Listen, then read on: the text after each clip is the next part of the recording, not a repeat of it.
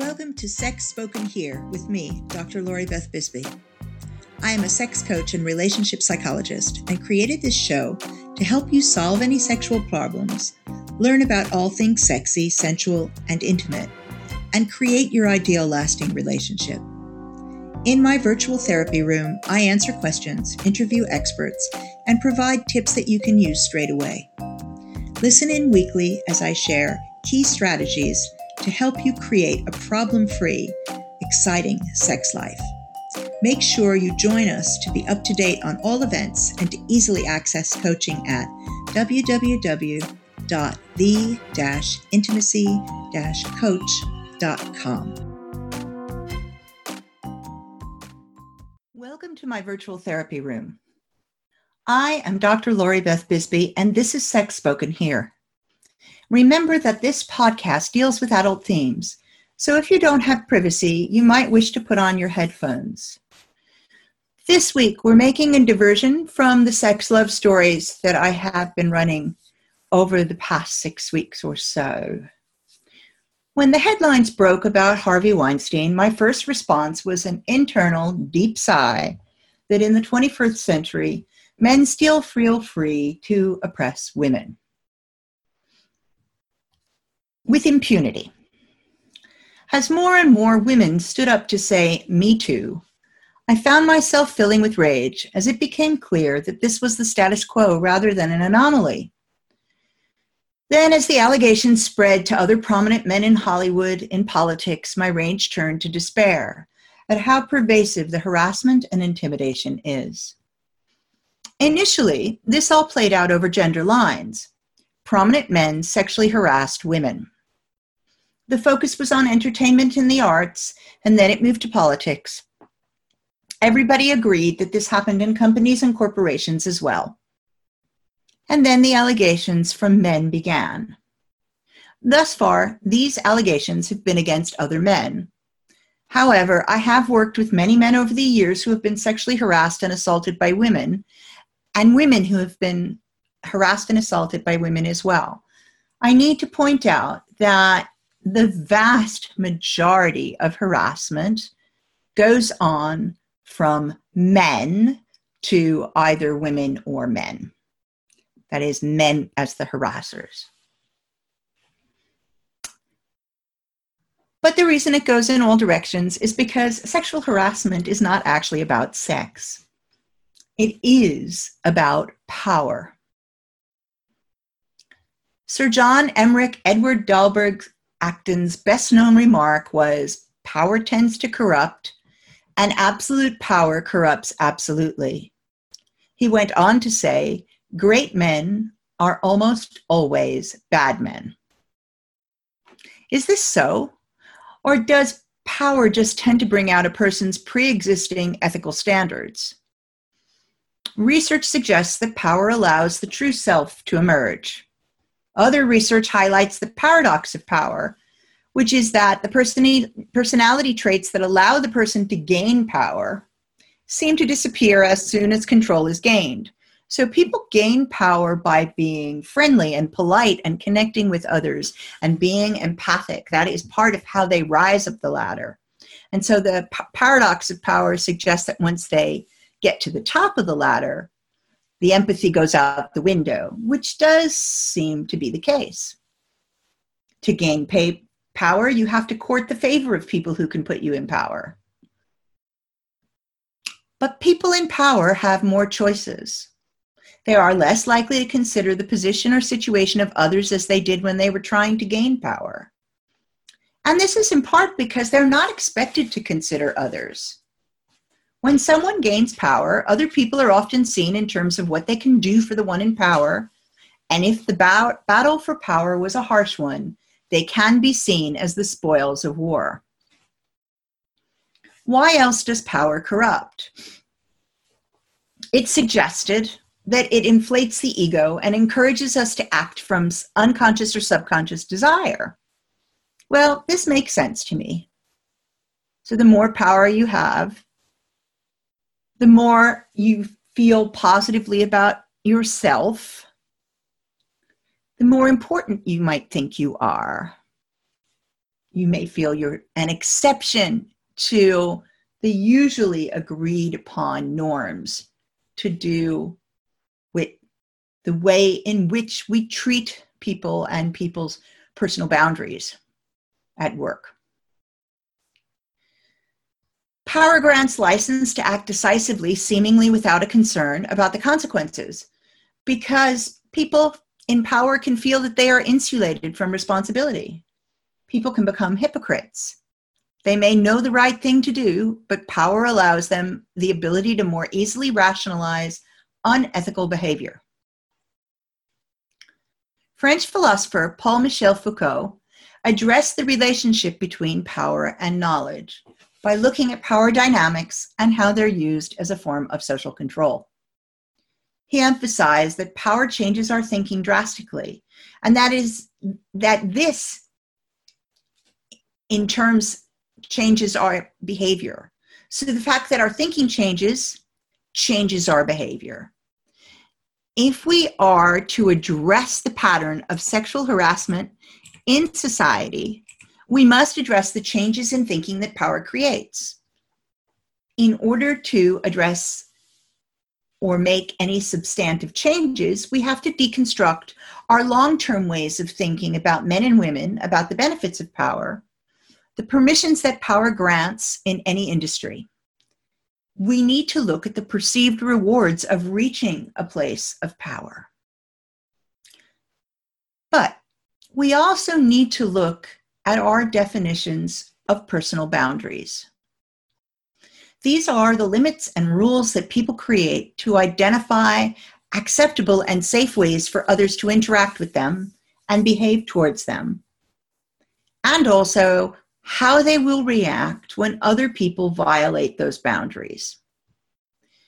Boundaries are made up from our beliefs, our attitudes, past experiences, and societal norms. Jacques Lacan saw these boundaries as layered in hierarchy from the societal boundaries to the smaller cultural subgroup boundaries to family boundaries and then to those of the individual. These two concepts, power and boundaries, are central to the issue of sexual harassment. From present society, the idea that a person in power has a right to violate personal, physical, and sexual boundaries pervades many workplace settings. He is only flirting, or he doesn't mean it, are frequent excuses for boundary violations. The lack of swift action when boundaries are violated only serves to keep these beliefs in place and to strengthen them. The fact that we will believe a man making an accusation almost immediately Whereas it may take three or four women to make an equivalent accusation against one person before we will believe them, should indeed does highlight the differences in the way that we regard men and women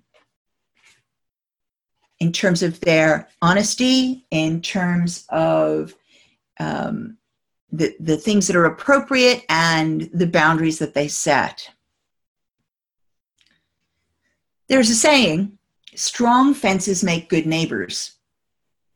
And this is true. This is essential when talking about boundaries and rules in relation to appropriate behavior in the workplace and sexual behavior in the workplace. Relationships work best when everyone knows what the boundaries are and the rules are in advance and agrees to them, and when everyone knows what the criteria are for advancement and where they fall on them. Sexual harassment works because it undermines respect, shames the person who is being harassed, and diminishes his or her power. Sexual harassment controls using fear and shame. To get rid of its power, the fear and shame need to be broken. Speaking out is step one to ending the fear and shame and to setting clear and solid boundaries. it's not good enough to stand by because you're not the one being harassed. You become culpable if you are unwilling to stand up with the person who is making the allegation to support that person when you have seen harassment and boundary violations go on. One of the problems highlighted often is the multiple meanings conveyed in our language and how we often don't speak about sex and love directly. For example, we flirt. So this can lead to misunderstandings. In addition, some people suggest that men and women communicate differently. Joking about sex is a more male form of communication. A number of people have tried to suggest that perhaps harassment isn't actually as prevalent, but that there are just lots of misunderstandings. Unfortunately, this is bullshit. People in power have used sex and sexuality to harass through history. So, first, we need to look at and be clear about what our societal norms are. And we need to be redrawing those norms. We need to be setting clear boundaries. It's not enough just to do uh, sensitivity training. We need to be making rules clear with clear punishments for violations. And then we also need to take personal responsibility. As an adult, I need to take responsibility for my boundaries. There is law in place to address harassment now, and although the journey of taking a complaint to court or tribunal is an awful one, it is still a remedy available to me. As an adult, I need to be clear about setting my boundaries and speaking out at the first sign of violation. If someone flirts with me and I find this uncomfortable, I need to say so. And I need to make sure that my behavior is appropriate as well. It's not okay if I flirt and then complain about someone flirting with me. Now, this happens quite a bit more than one might think, and it's because um, I might be flirting with somebody and I like them, and they like me, so there doesn't seem to be a consequence to that. But the person who's flirting with me is not somebody I'm comfortable with, and therefore, because I don't like this person, or because they're my boss, or because I, I'm, I'm simply not attracted to them, I may not be comfortable, and then I might want to complain about their behavior. But if I'm indulging in the same behavior, that's just not on. How do you set boundaries when you haven't ever really learned the skill? Well, first, you need to examine your own experiences of being a victim of boundary violation or harassment. So, what I advise as an exercise is to sit down, have a journal with you, or a tablet or however it is that you like to take notes. Sit down and think about the first time you experienced a boundary violation or sexual harassment. Make a note of it. You can describe it in as much or as little detail as you want. Just bring the experience up so that you can remember it, that you can feel it. Then note how you felt at the time. How did you react to that violation or harassment? Did you confront the person who violated you? Did you tell anyone else? Were there sanctions? If there were, how did you feel about the sanctions? Does this incident still impact on you today? If so, how? What needs to change in order to stop that impact? Another thing you might note is if this um, experience took place in the workplace and if the person who violated your boundaries was higher up in the chain of command than you were, it's likely you'll find that if it was a, a peer, you would feel less uncomfortable than you will if it is somebody who's higher up in the chain of command because the pressures are different. After you've done this, think about the next experience, if there is one, and ask yourself the same questions. What helps is if you can notice if you see a pattern of responses, reactions, and then see if you have any new insights as a result to looking at these events and these patterns. Next, think about the times when you violated someone else's boundaries or sexually harassed them. Now, I can hear some of you already saying, oh God, I've never done that. I've never behaved badly like that. but most people can find at least one experience where they violated someone else's boundaries. Maybe they hugged somebody without asking, or maybe they hugged somebody they barely knew just because they thought the person was attractive, who was clearly sending out signals that they didn't want to be touched. How did you feel at the time of this incident? How did the person respond? How did you feel when you understood that you had violated their boundaries and or sexually harassed them? Did you apologize? Did you make amends? Were there consequences? How did you feel about the consequences? Does this incident still impact you today? If so, how? And what needs to happen in order to stop the impact? Next, set new boundaries. To do this, you need to figure out what your boundaries are. I realize this sounds obvious. However, lots of people don't pay attention to what they're comfortable with and uncomfortable with. And they sort of allow others to make the decision until they feel violated. And then they're really upset that they feel violated and either blame other people or really unsure as to what to do because they realize that they were never clear about what their boundaries were. Write out your boundaries in relation to different settings. For example, maybe you note that you don't like to be hugged by people who do not know you well. So you set this to be hugged by are people that are really close friends, families, or lovers, and perhaps you want to be the person to initiate those hugs. You note that you don't like to be touched at all by anyone you don't know, so you choose not to shake hands when you meet people. And if you do this, you explain to people that you don't shake hands. There are enough people who don't do that that you need to give them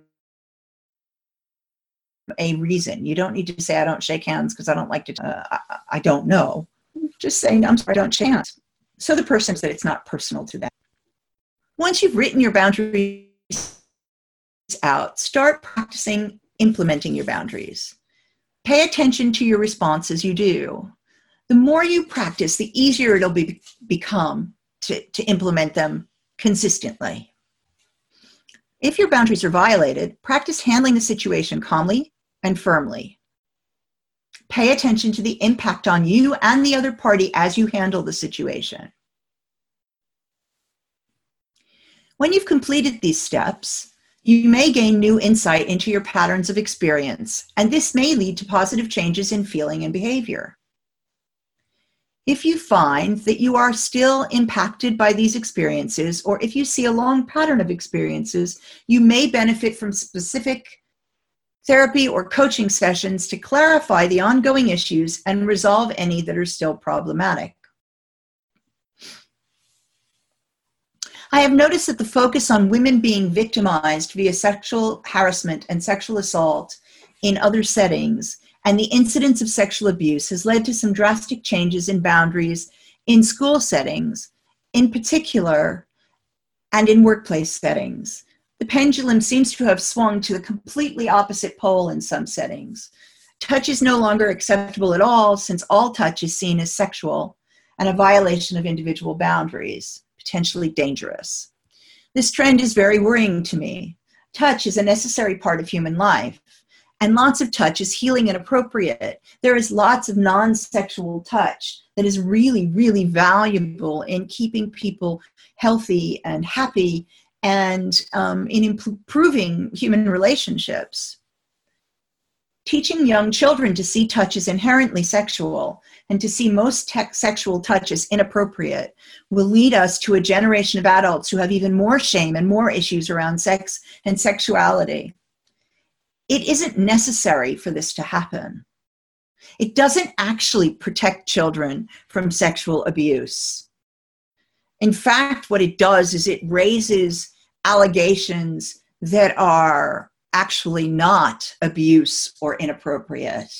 And it doesn't really catch any more abusers. It does nothing to actually stop abusers who are predators and who are good at what they do.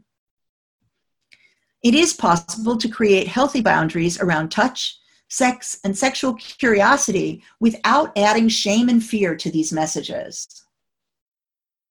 Sexual curiosity is a normal part of sexual development. First, young children, as young as 18 months, discover their own bodies and they experiment to see how their bodies respond. It feels good, so they do more of it. Then young children become curious about the bodies of others. Children of three and four years old will often ask both same and opposite sex parents to see their genitals and ask questions about genitals if they do not see their parents or siblings. Responding with anger will create shame and upset. There's absolutely nothing wrong with curiosity. It is easy to teach a child that certain things, like masturbation, are to be done in private without shaming the child. It's also easy to set a limit with the child, a boundary with the child without being shaming. I know you're curious. Let's look at a book where there are some pictures because I'm not going to show you me because it's private to me, is the kind of boundary that you could set that includes no shame and no embarrassment. As children become curious, they become curious about their friends as well. Playing doctor and playing house usually involve looking at each other's private parts. In the 60s and 70s, children who were caught were told they shouldn't do this, but they were not severely punished. Most adults understood this was a normal part of sexual development. Sometimes it progressed to a kiss, sometimes a bit of touching, but in a friendly way and with no coercion. Unfortunately, adults sometimes shame their children when they caught them, but they tended to do this on a mild level as this was not seen as serious and people did not start talking about Uh, playing doctor as abuse. It shouldn't be seen as serious. Healthy curiosity is positive. Telling a child that being curious about someone's hair, ears, or the color of their skin is okay, but being curious about their penis or vulva is not okay only serves to give a message that there's something different, shameful, or wrong about those parts of our body. Playing doctor or house is usually a cooperative activity. The only time that adults should get concerned is if there's coercion or a child is trying to insert large objects into the other child's vagina or anus, or if it is a much older child wanting to do things with a much younger child. If you shame the child, you will teach the child that sexual exploration and questions are to be hidden and that there's something inherently wrong with sex. When we teach them that something is wrong with sex in their bodies, we set them up for boundary violations later on. When we are shamed, we find it harder to speak up for ourselves when we react when someone treats us with disrespect or tries to violate our boundaries. If I love, love myself and I respect myself, I am far less likely to allow you to disrespect me. If you I'm much more like trend um, of telling children, of doctors telling children, for example, when they come for an examination, person that that nobody should be examining their private parts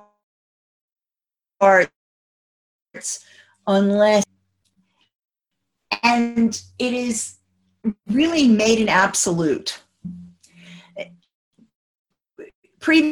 previously what we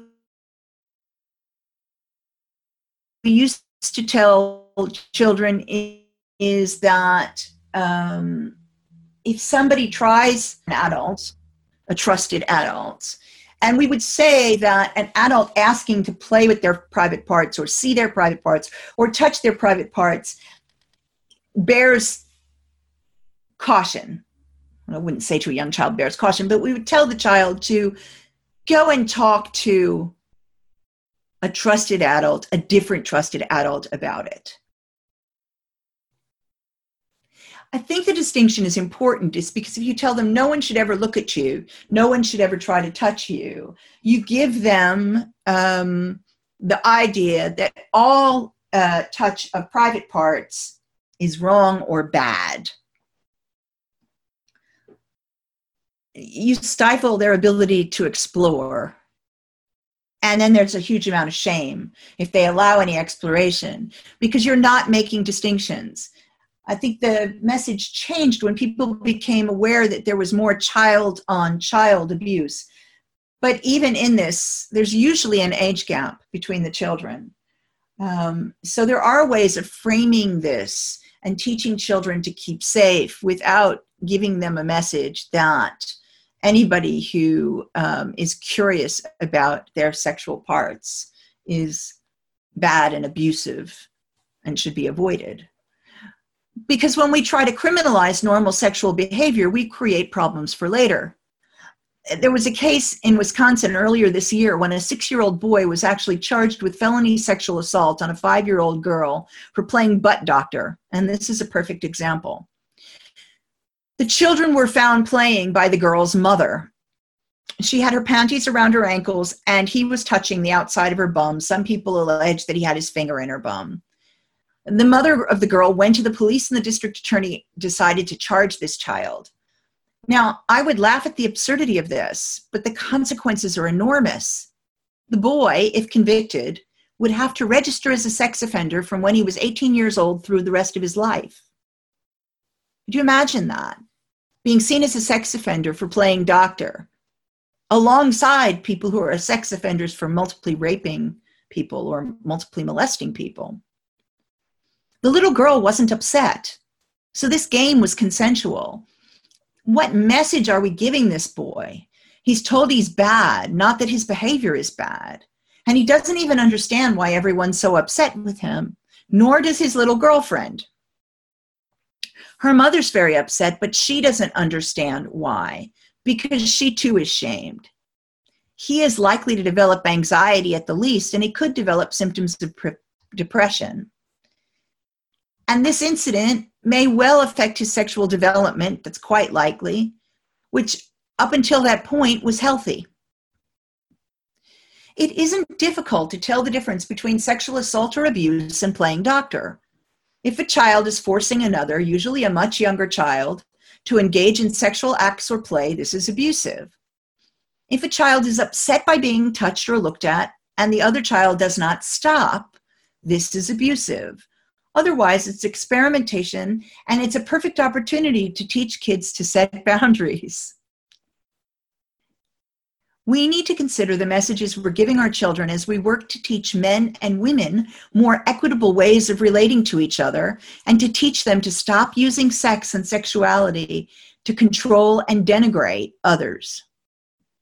Pay attention to the specific education you give your children around gender, sex, and sexuality, and you will have a much better chance of creating an emotionally and sexually healthy adult.